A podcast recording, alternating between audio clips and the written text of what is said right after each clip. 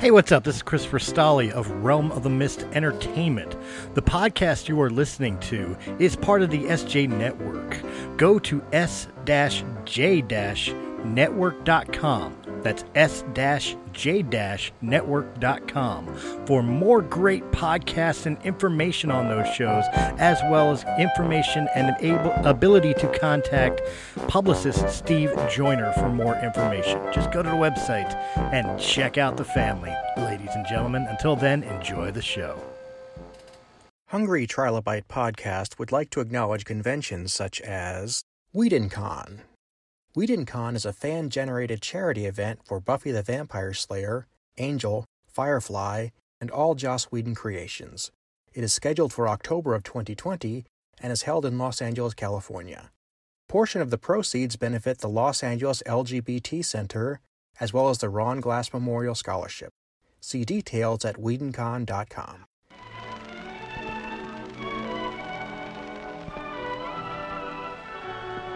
Welcome to today's episode of the Hungry Trilobite Podcast. My name is Aaron Bossig, and I'm going to be your host.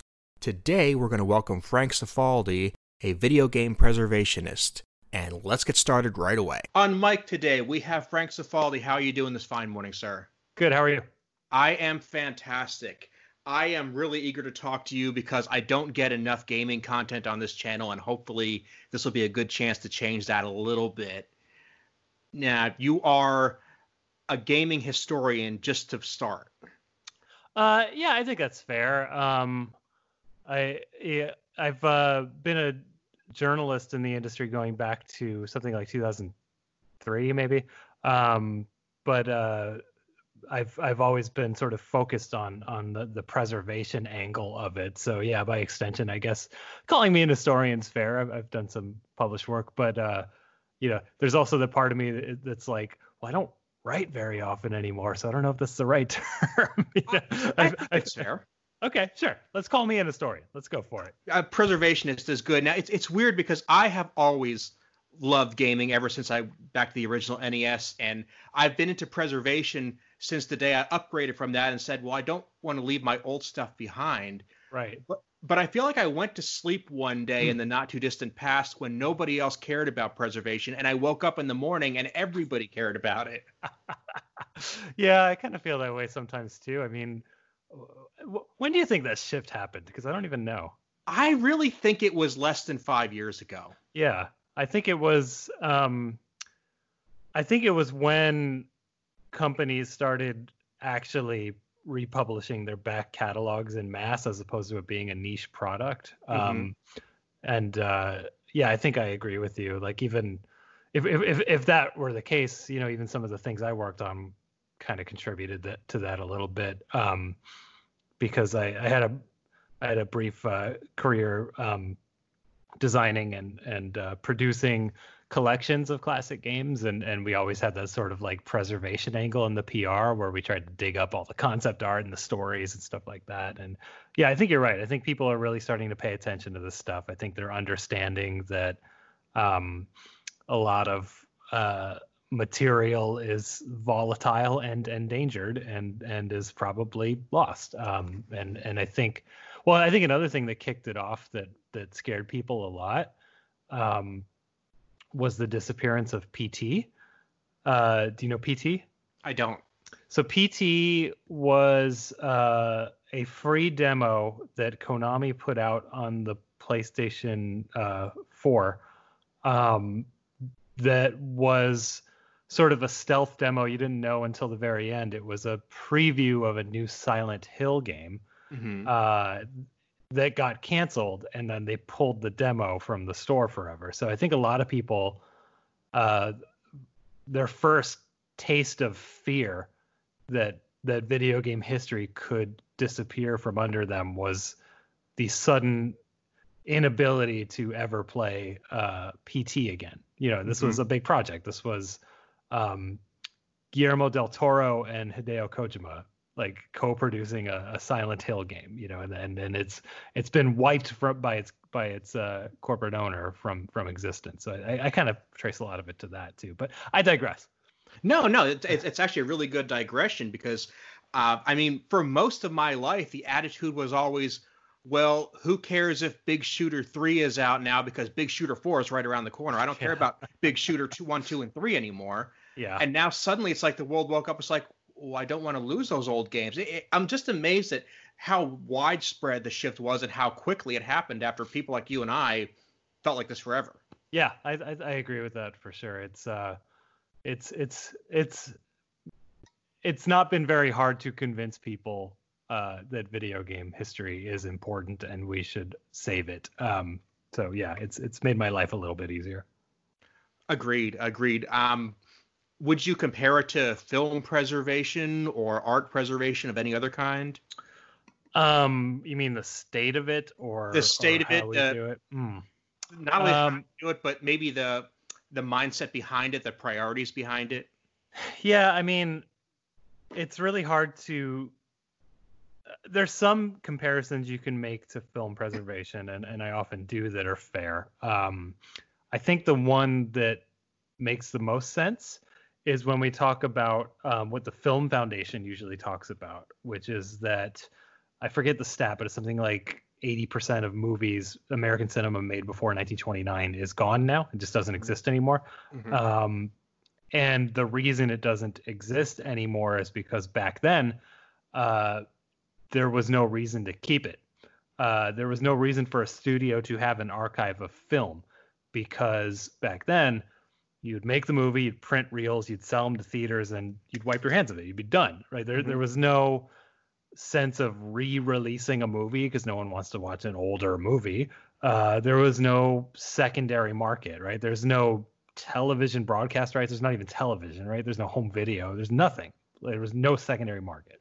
Um, we don't see studios start to uh, keep their films around until we start seeing that secondary market, um, which I, I believe started with uh, people wanting to uh, see movies again in the theater after they were done.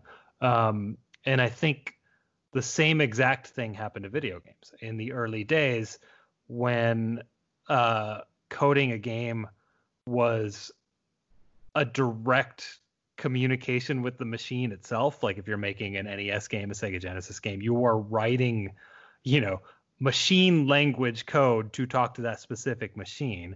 And the thought of archiving that for some future use, you know, I, I'm sure in the back of a lot of people's heads they knew it was important and tried, but there was very little incentive for a company to maintain that archive uh, because there was not really a sense of like, well, we'll do a remaster on the next platform. That's Mhm. you know that wasn't really a thing for a long Mhm. time, and I would say that that hasn't really been a thing in the industry uh, in any major way until the last. I mean, you might be onto something like five-ish years or so, right? That where the idea of an HD remaster on the next gen became kind of understood.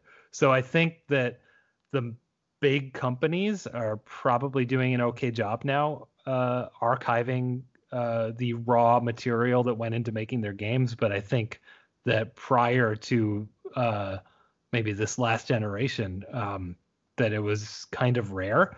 And and when we tend to see um, the archives still exist for an older game, it's usually because someone took it home, like someone literally like stole from work. And that's another good film history comparison too, because you often find like lost movies or Doctor Who episodes or whatever, like in someone's closet, forgotten, you know, and and and so the you, you see that as well. But uh, where where I think the comparison falls apart a little bit um, is that in Hollywood or, or, or even television production, um, you tend to see, you know, more of a studio system, right? Where there's maybe like five major companies that own everything, you know, Mhm.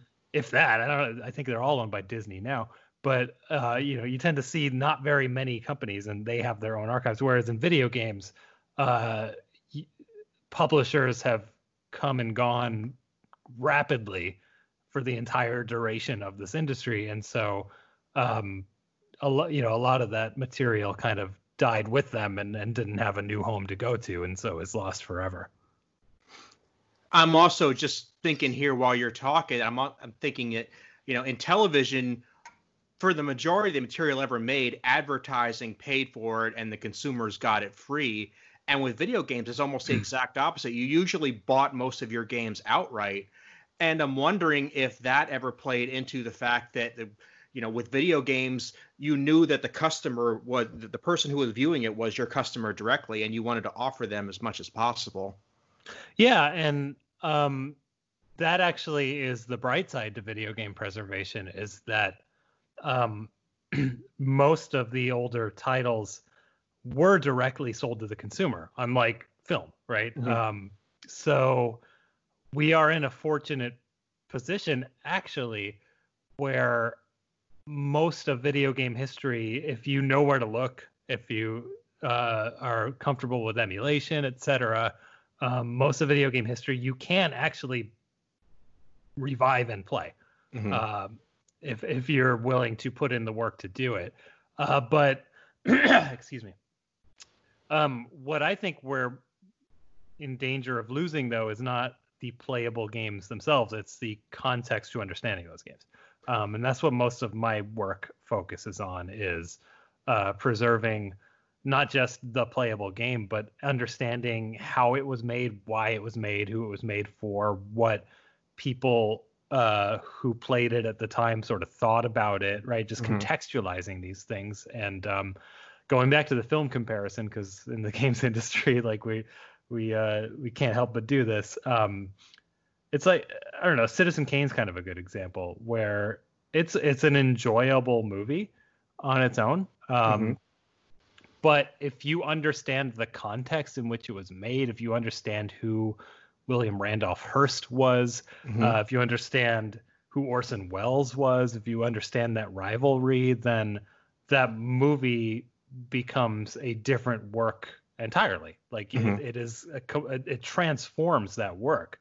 Um, and so, you know, I think in a lot of cases, you can probably say the same about a lot of works that if you understood them, uh, it, it it it transforms their meaning completely and and I, I want to see a world where we understand games beyond the level of just uh, a consumer buying a product and and understand the the thought processes that went into them and the decision making and things like that. So that's why um, in my line of work, what we tend to focus on a lot are trying to rescue those raw materials that went into making the game so that if an historian is you know writing the book on the making of Super Mario Brothers or whatever, they mm-hmm. they, they might be able to access material that would support a book about the making mm-hmm. of Super Mario Brothers.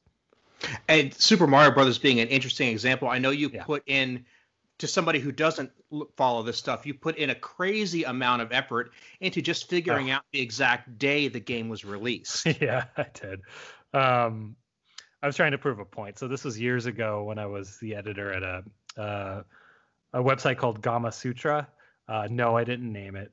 Um, that was a well, still is. It's it's a resource for people who make games, the sort of news and features and and uh, tutorials and things like that to help people make better games. But um, we also were interested in the history of where game development came from, so we would report on that stuff too. And the point I was trying to prove is just how little we know about video game history, and I and I and I happened to see on a Super Mario uh, fan site um, that no one had really been able to substantiate exactly when the game was first available in the U.S.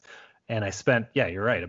I spent a cu- good couple weeks um, calling everyone I knew who was at Nintendo at the time, um, calling Toys R Us because they had corporate records uh, going back to FAO Schwarz, where the the system and the game were first sold, um, and just trying to substantiate a date when Super Mario Brothers was sold, which was you know that's uh, to switch analogies to comics, right? Like I, mm-hmm. I, I think of Super Mario Brothers as like Action Comics number one, right? Like that's the to me the birth of what we think of as video mm-hmm. games now, as opposed to the things before.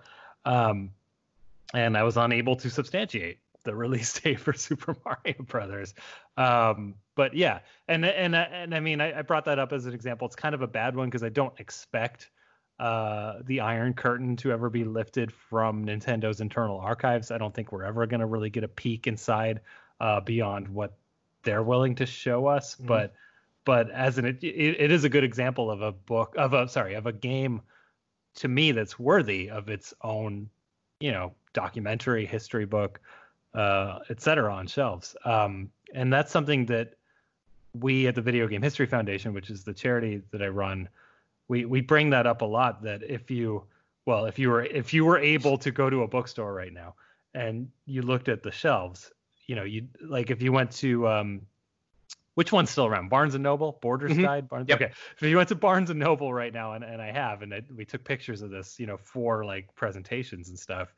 You go to the music section, right? There's just like three gigantic shelves full of like biographies of musicians and mm-hmm. and and uh, critical theory and stuff like that, right? Um, go to film, it's the same thing, right? There's like six books about Citizen Kane, in, like in print right now, you know. Um, and then you go to the game section and it's literally like art books and strategy guides you know there's mm-hmm. some game history books yes but uh, it hasn't hit that critical mass where you can just go to the bookstore and grab a video game history book very often and and when you do it tends to be like the overarching corporate history of all of video games as opposed to like uh, a book about a specific game. Now we've seen some good stuff. We've seen you know these uh, i don't know if you've seen boss fight books. They do these small books that focus on individual games. We've seen some um, but it's just it's not nearly what we see for anything else. And and we think it's because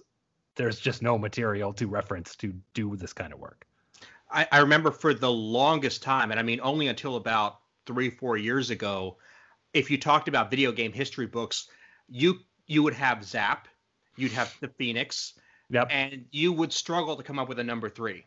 Yeah, you'd get uh, Steven Kent's book. Uh, I forget what it's called, Ultimate History of Video Games, and then uh, David Sheff's Game Over, and that's that's it. Forgot about Game Over. A, okay, so you, even Masters of Doom, Masters yeah. of Doom.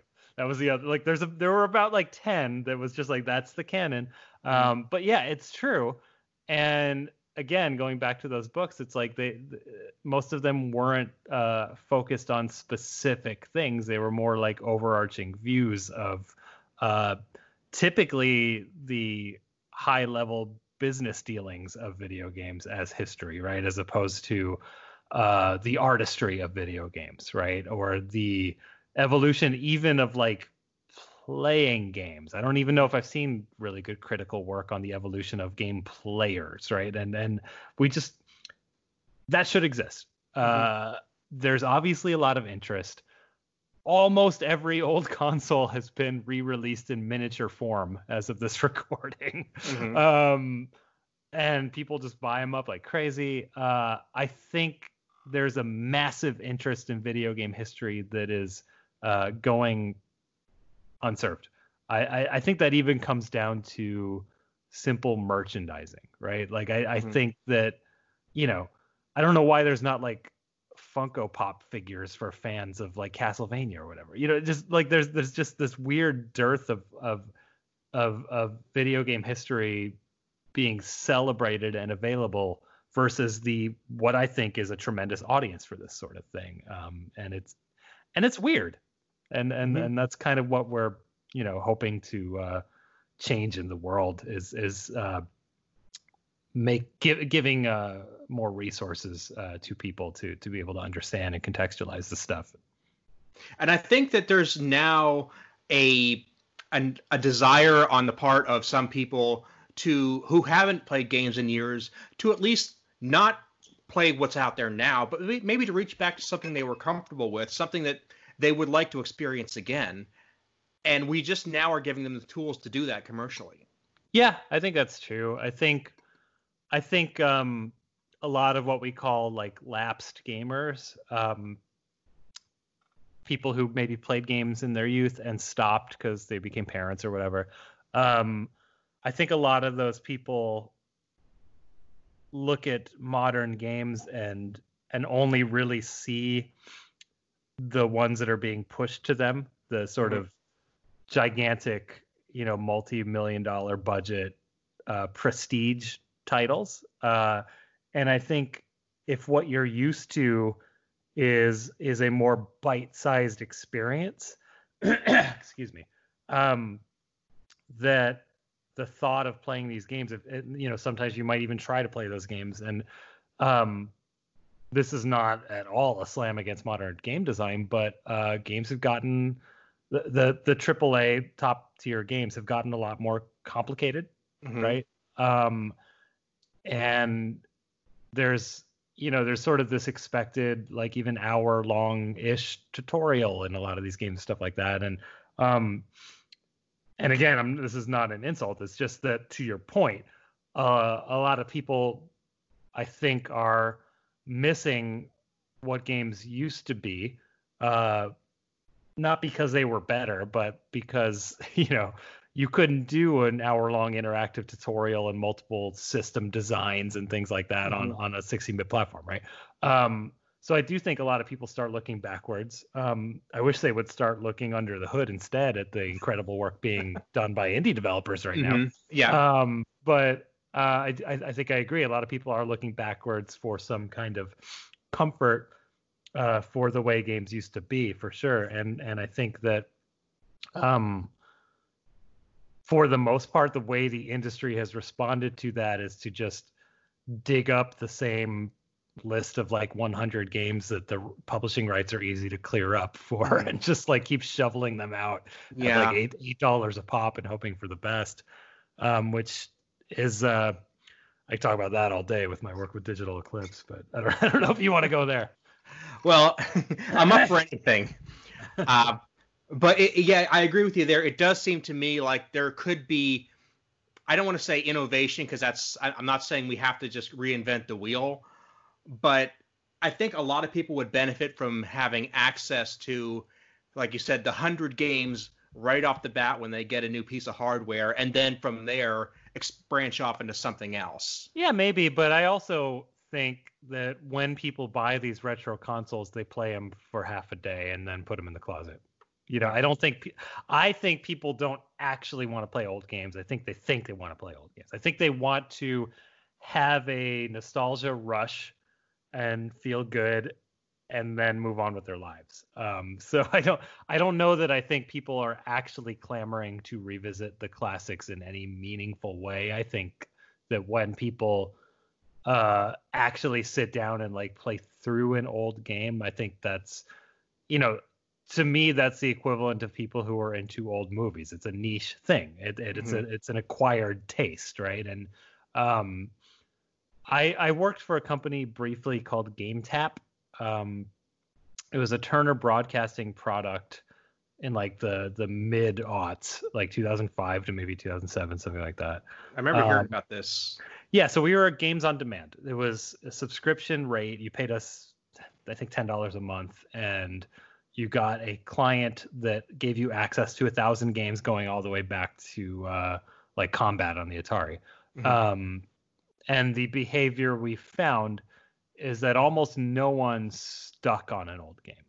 Uh, everyone launched Pac-Man once, mm-hmm. you know, but no one like tried to actually learn and master Pac-Man, right? That, that like I think those days are past. Um, but I think that I don't think people want to. Okay, okay, we are getting into this. Here we go. so, uh, you, you, you got me going on this. Hey, that, that's great. Um, I think that we well, I know we don't play games the way we used to. We don't get an old game, um, and that's our only source of entertainment for the next two months. You know what I mean? Other than watching broadcast TV, I think the idea of just handing a, a, game as it was to someone and going have fun you're going back to your youth i think that's a flawed idea um, i think people want to experience the joy they remember but i i think that for the most part older games just cut and pasted as is is not the path toward that um, so when i've worked on commercial projects where we have reintroduced old games. Um, I've tried to make products that well, what we always said at Digital Eclipse when I worked on the games was that uh, we want people to feel like they got their money's worth even if they didn't even play the games that are on here. So what we tried to do was hand you a product that was less just a compilation of games and more of like an interactive coffee table book about the games. Um, okay. So, for example, uh, the last product that that I produced um, and and directed was called SNK 40th Anniversary Collection, Mhm. um, and that was a product of games by a publisher called SNK. Um, that most people remember them for the Neo Geo system for things like uh, King of Fighters. Uh, and even though they didn't make it, they, they, they think of like Metal Slug and stuff like that. Um, but we had an opportunity to spotlight what SNK was before that, all the games they made in the 70s and 80s. And um, so when we made that product, uh, I came at it from the perspective of thinking that there wasn't much of an existing fan base for these games specifically, but there was an audience of people interested in the history of SNK. And so what we did was rather than pretend that these were hot titles and we could sell a product based on the merits of it having these games, uh, we tried to put together the definitive package uh, for the video game history fan of what this company was, uh, because that had never really been captured. No one had ever like. There's almost nothing out there uh, before this product about the making of Ikari Warriors, Athena, things like that, um, Psycho Soldier. Um, so we put together a compilation, and uh, luckily SNK was really cool about letting us choose titles that frankly weren't even very good in some cases because we felt that they represented the artistry of SNK Mhm. by being included in this compilation as opposed to just finding the ones that are fun now. So things like uh, we we we got to include a game called uh, Joyful Road, which is like a game about driving a car that has arms and is like eating fruit off the side of the road and like throwing the apple rinds in the trash as it's as it's running from the police. Just this weird game that's like not that good. That is so But- 80s. Yes, it's it's a, it, but it's it, exactly, and it represents this company at, at their experimental prime. Um, and within that product, we have the sort of interactive history book going through all of even even the games that aren't in the compilation. We show them at least. We tell you what they were. If we know anything about how they were made or who made them, we kind of give you that information. And and again, like to me, that's the way you present older games to people who are interested in the history is to give them basically a, a you know you could say coffee table book or virtual museum or whatever however you want to say it because i think um and i've given two industry talks at gdc about this i think the audience for people who just want to be handed an old game to play uh, that audience ages out real quick. You know like i i, I think you yeah like exactly. Um i i think there's only so many times you can charge me eight dollars for essentially MAME with one game on it uh before i burn out and stop buying um and i think we need to think a little bit harder about how, what it is that people actually want when they think they want old games which is you know my perspective is the celebratory history. And another feature we added real quick, um, and I'm not trying to sell the game, I don't get any money from it, um, is for every game in the collection, I actually recorded a playthrough of the game that you can just watch instead. So you don't even have to play Oh. the game, so you could just watch me play. And you could scrub through it like a movie, and at any point you can take the controller away from me and just jump in and play it.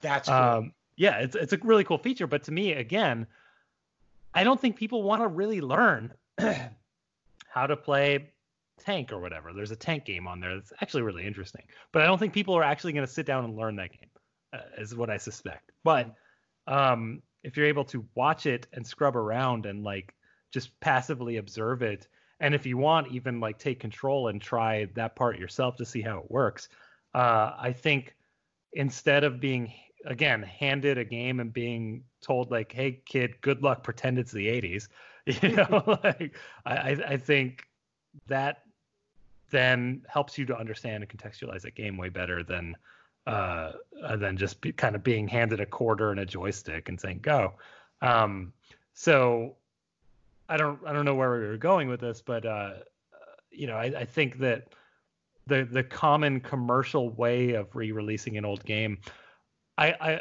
I, I like to liken it to um, you familiar with a store store called Big Lots? Yes. So yes. when I used to shop at Big Lots, it, near the checkout stands, there were like these packs of like 400 cowboy movies on DVD for mm-hmm. dollars. Mm-hmm. You know, and like to me, that's what that that's what most game publishers do with their legacy of content is just like bundle them up without thinking and just like here's a here's here's a value pack of of old stuff mm-hmm. uh and and and that's sort of the the uh the hook is that it's a good value and i think that that's just cheapening these old titles um and creating a situation where people just think of them as cheap as opposed to something worth actually uh looking back on so that's my spiel that's my that's my uh, that's two GDC talks uh, condensed to about five minutes or whatever.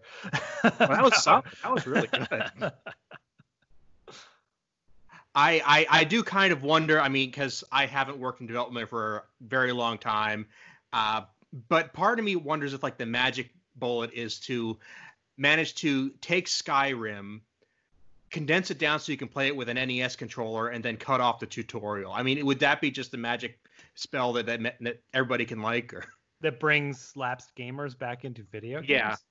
Yeah. Um it's hypothetical. Uh, I well it's you're still if, if it's Skyrim, no matter how much you simplify the mechanics, it's still uh a game that uh costs an absurd amount to make and you know has to be marketed to an audience. And i don't think that um i don't think that alienating the uh, substantial market that exists for complicated games uh, in order to bring back uh, lapsed gamers is probably probably a pretty bad commercial move.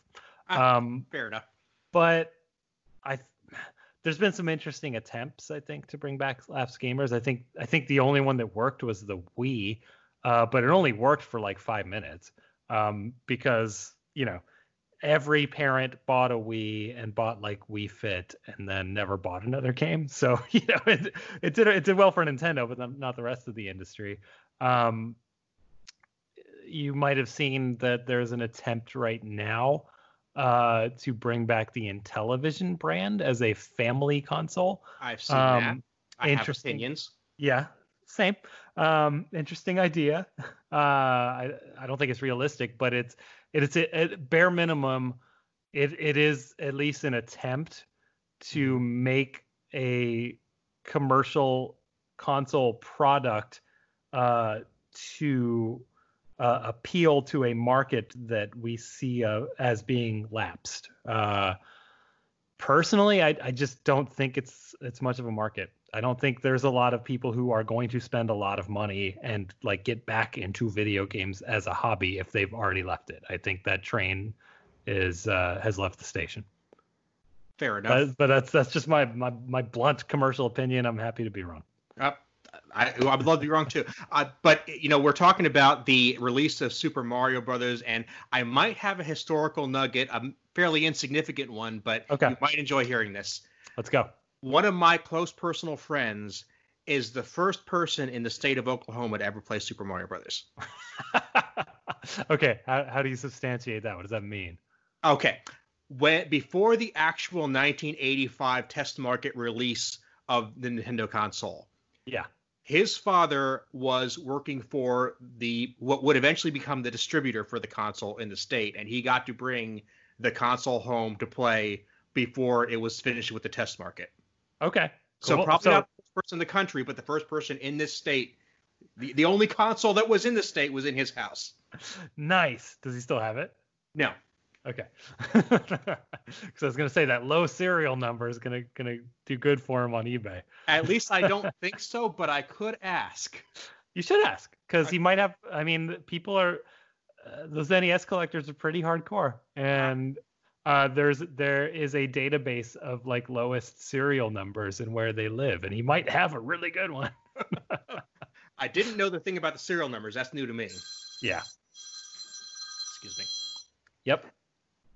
So, but yeah, NES collecting, I that was where I really got into, you know, preservation and history. And I was one of those people I want a full set, and I left that idea behind a while back now. me too. Uh, long time ago for me. I, actually have a, I have a moment where it stopped, like a very specific moment. Um, so this was, I'm talking like early 2000s. Like I was collecting games when you could actually just kind of go to thrift stores and do that. Mhm. Um, and it was, I think 2002 or something. Um, I had just left a, a Funcoland, um, where I had purchased a complete in-box copy of Home Alone 2 on the NES. Um, and I opened the trunk of my car and I set it down and I just kind of stared at Macaulay Culkin's face for a second. And I'm like, I'm never gonna play this.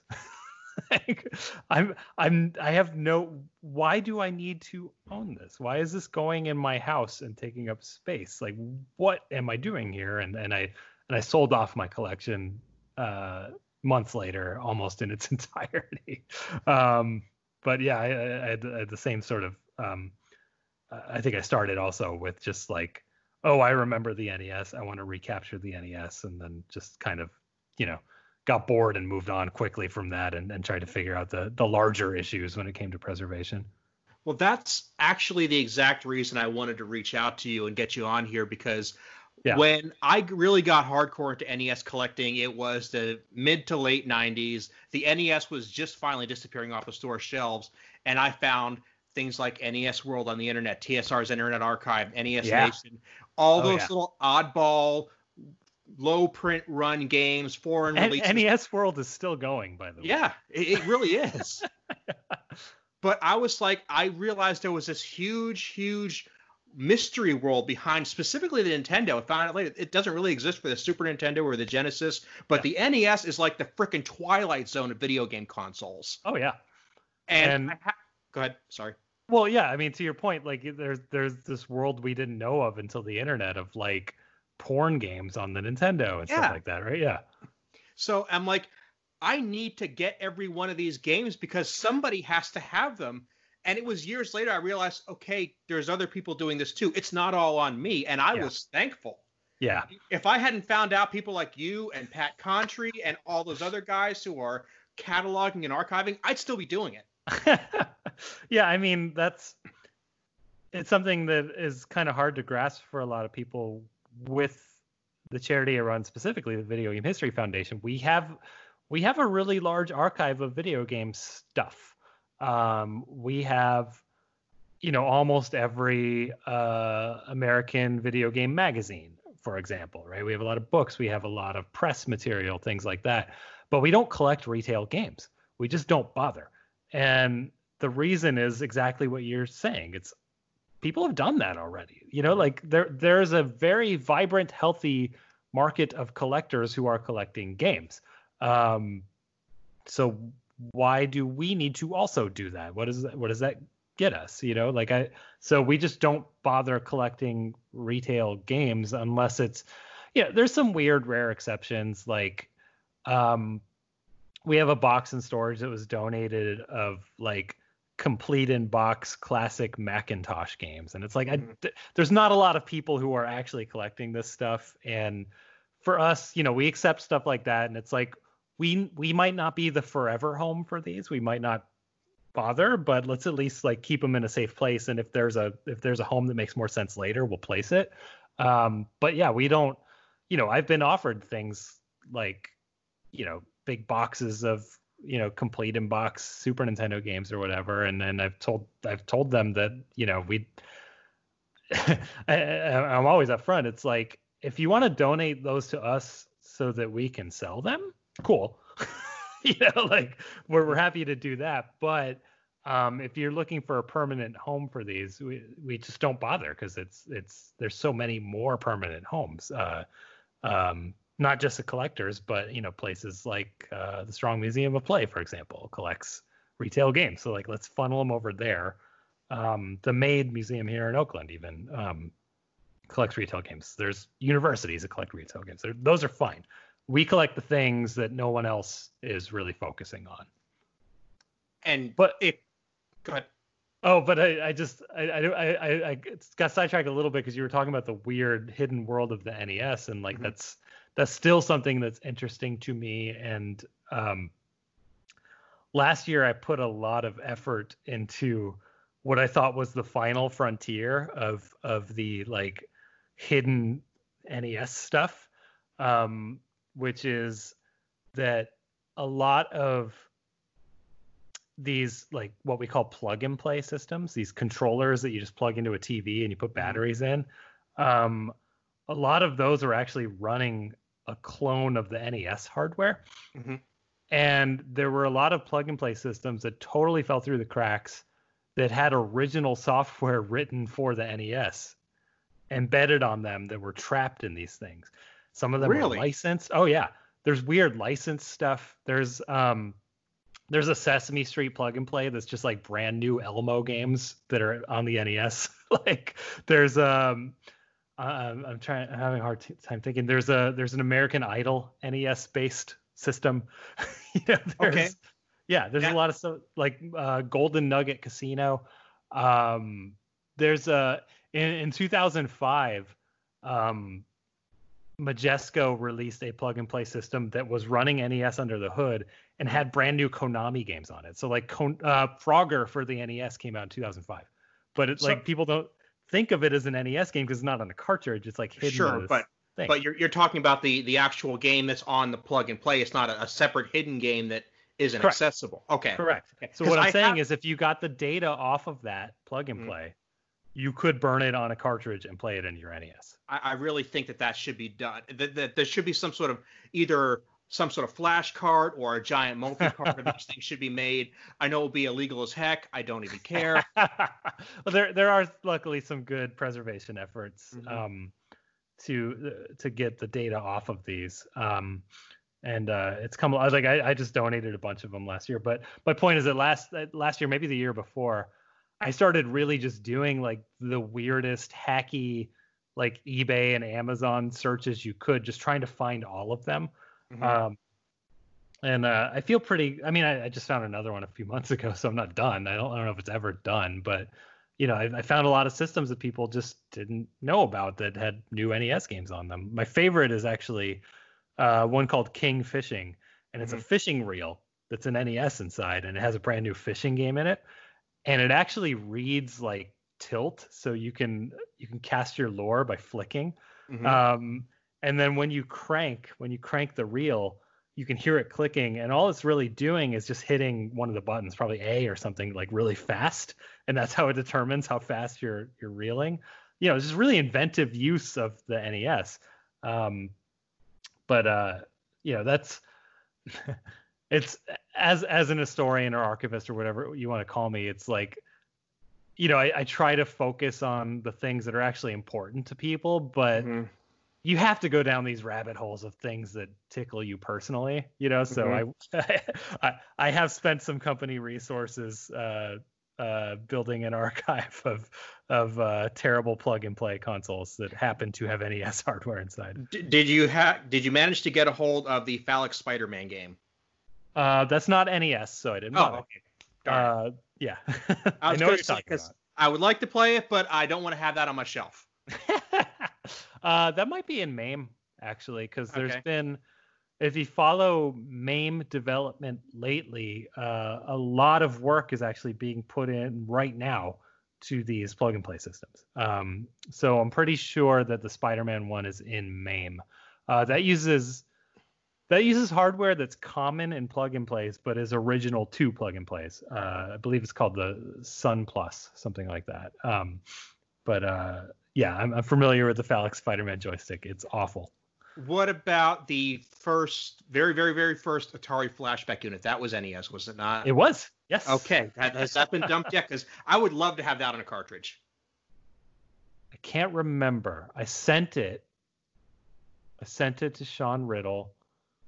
And uh, the thing about these plug and plays is that it's either a you can or you can't with getting the data off using current methods. Um, and I think that one's dumped now. I think we have Atari Flashback now. Um, so I, I sent that to him uh, to to uh, digitize, and I don't know if it's made its way into the MAME sets yet or not. But but yes, I yes. Now that you ask, yes, I I I, I did personally uh, help make that happen. Uh, if it happened, I'm pretty sure it did.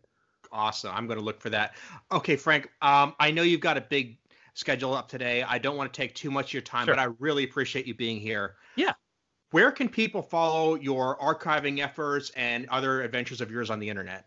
Yeah, sure. So really the the charity that I founded four years ago, we're called the Video Game History Foundation, and where we are on the web is gamehistory.org. Mm-hmm. Um, was so thrilled that no one had taken that. Uh, I was just felt miraculous when I yeah. tried that. It was like, you know, you put that into the the the who is, and it's just like, really? Like no, like no one has gamehistory.org. Um, so that's where we are, gamehistory.org. Uh, we are a charity that is. I'm trying to trying to. I still don't have my elevator pitch down. I really should after three years.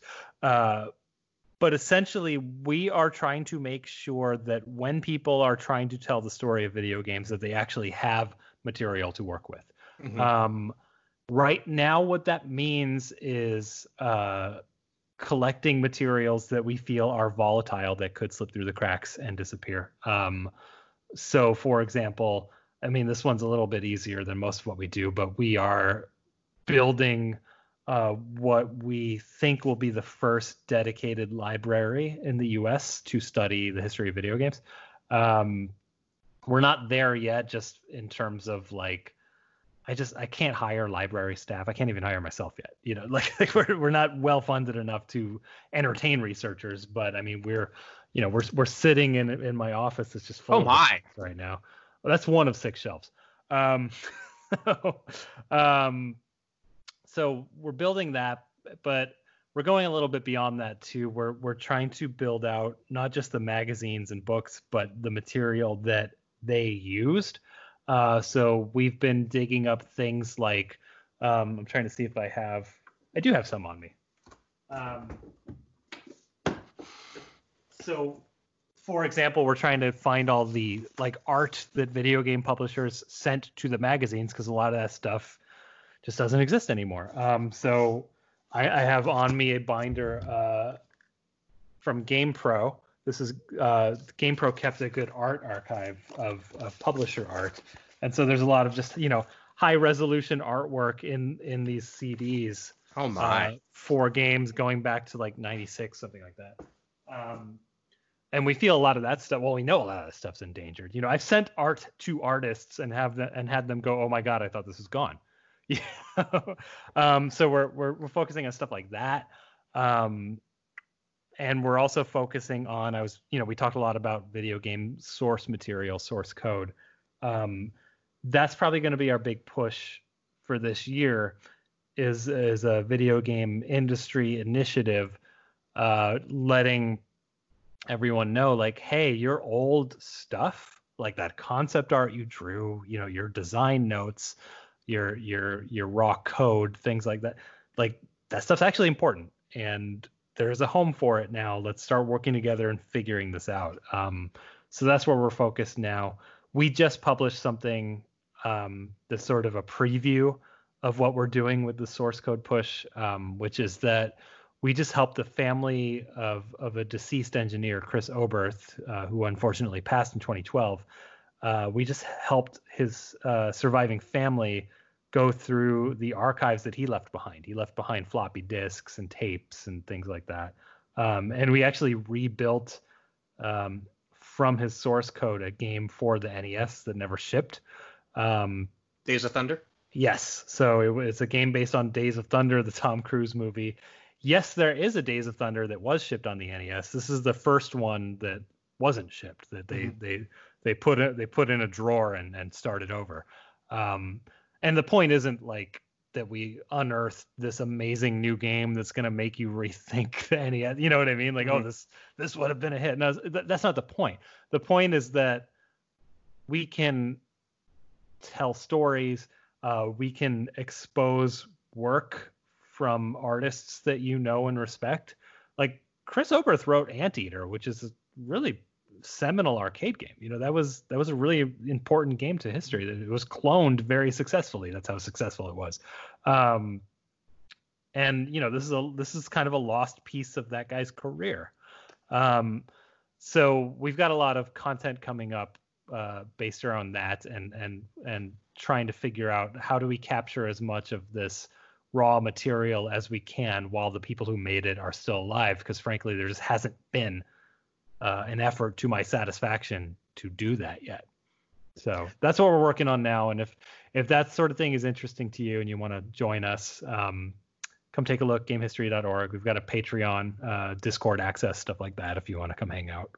I'm going to make sure all of those things get linked in the show notes on my website aaronbossig.com Great. so if you missed any of it you can definitely check that out. Cool. And then I have a personal Twitter too, but you know, it's it's mostly screaming about racial injustice right now, so maybe not. well, it's there if anybody wants it. I'll make sure they can find it. cool. At Frank Cifaldi. Okay, Frank. Thank you so much for being here. I'll be glad to have you back anytime. It's a great chat. Yeah, yeah, anytime. Okay, talk to you soon. All right, bye.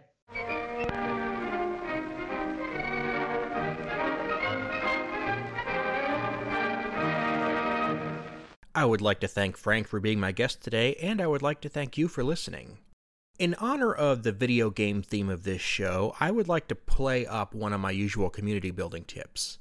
One of my favorite hints for promoting this podcast is to use the share button on your device right now. If you're listening to this on a cell phone or on a tablet, there's usually a share button on the application, and that's like a square with a little arrow pointing up. You can email this show or text this show to anybody who'd be interested. And I love this feature. Just pick a friend who you know would like it and send it to them. But let's play that up a little bit. Instead of texting it or emailing it, leave a post in one of your online video games, whether that be World of Warcraft or Animal Crossing.